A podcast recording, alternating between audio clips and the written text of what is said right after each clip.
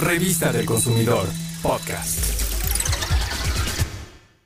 Cuidar lo que comemos no es aburrido ni caro. Es un acto de responsabilidad con nuestro cuerpo y nuestra salud. Por eso, siempre hacemos hincapié en que debes aprender a elegir lo que consumes. Los mexicanos tenemos una variedad de productos frescos que nos permite alimentarnos sanamente.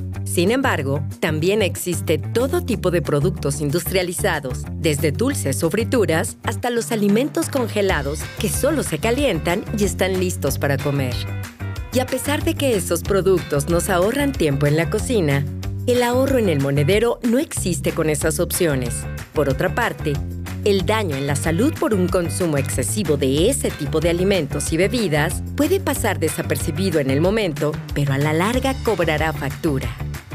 Por eso, es importante darnos el tiempo suficiente para preparar alimentos caseros, ya que además de ser más ricos, son hechos con ingredientes naturales y por si fuera poco, es una forma efectiva de cuidar nuestro bolsillo.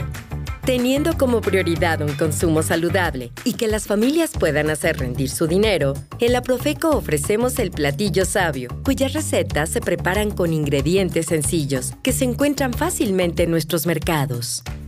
Asimismo, publicamos la sección Tecnología Doméstica, que es la alternativa a productos industrializados, pero caseros, más baratos y de excelente calidad.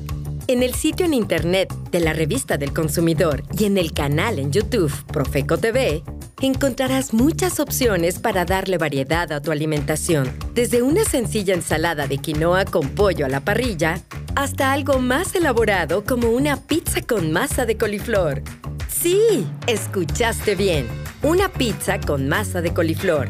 Excelente para satisfacer nuestro antojo de pizza pero sin excedernos por la cantidad de harinas que tiene un platillo de estos.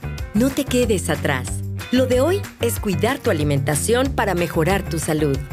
Síguenos en redes sociales y conocerás muchas alternativas para tener un consumo saludable y al mismo tiempo cuidar tu economía. Revista del Consumidor, podcast.